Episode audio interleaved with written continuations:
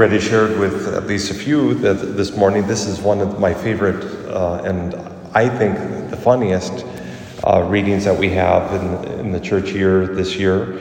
Um, and just, I don't want to make uh, too much potty humor out of it, but the whole image is, is just funny that David and his companions happen to be in a cave, and Saul comes in to, well, we have the word here, relieve himself.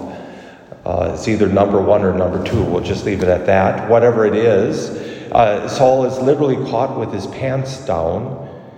David's companions say, This is a day. Look, the Lord has given him to you.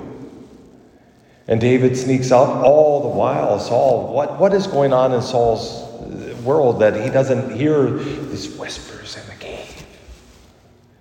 The Lord has given him to you. No, I can't take him. No. But David takes the end of his mantle.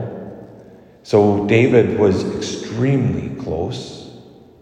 If you want to imagine somebody cutting off the end of your t shirt, that's how close David was.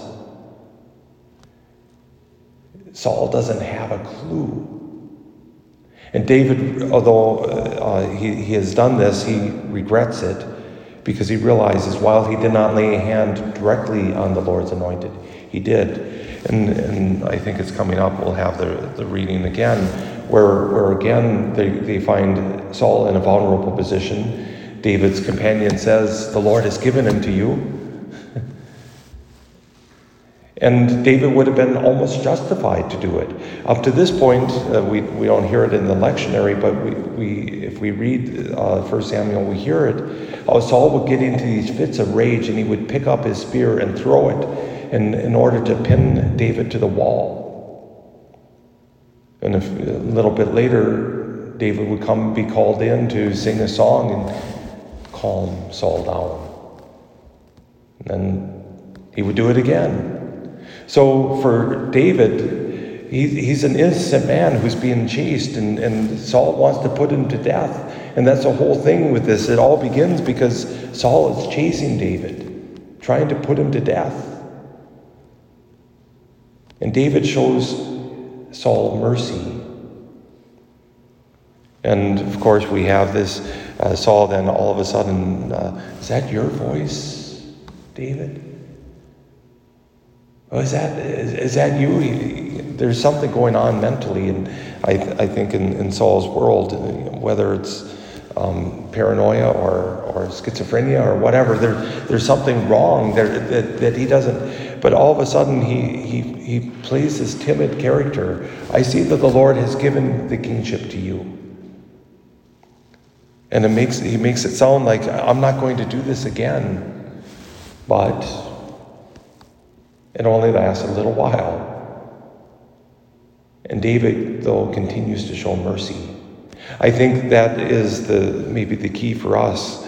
That uh, hopefully no one's ever been mad at us that they want they throw spears at us to pin us against a wall, or they're chasing us uh, across hill and hill and valley in, in order to put us to death or anything like that. But I think David gives us an example, and we hear that that that phrase that David was a man after the Lord's own heart. And I think that's one of the elements of that, having a heart of the Lord, is the heart of mercy. That we forgive our enemies, that we don't see the opportunities that we can do it, stick to our enemies as an opportunity to do evil, but rather an opportunity to do mercy. And I think David, in the end, does more good by showing mercy to Saul than he would have if he would have taken Saul's life, perhaps as justified as he might have been. In fact, and I think we'll hear this, and I don't remember the lectionary, all, all the, the readings that we have, but we will hear this when Saul is killed. David laments, he mourns, he cries, because he is a man so filled with mercy. When we turn to the gospel, and even this gospel passage today, that we hear Jesus Christ as a man of mercy. And we don't hear it directly, but certainly we do indirectly. That if you consider all these 12 that Jesus appointed as apostles, how time and again he must have shown mercy to them.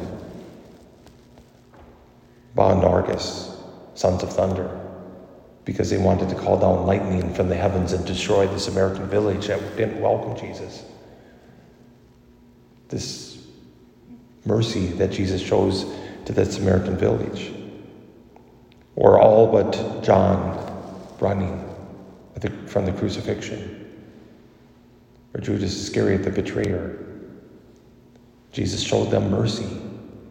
If Jesus showed mercy, he who is perfect, we who are imperfect, probably should show mercy too.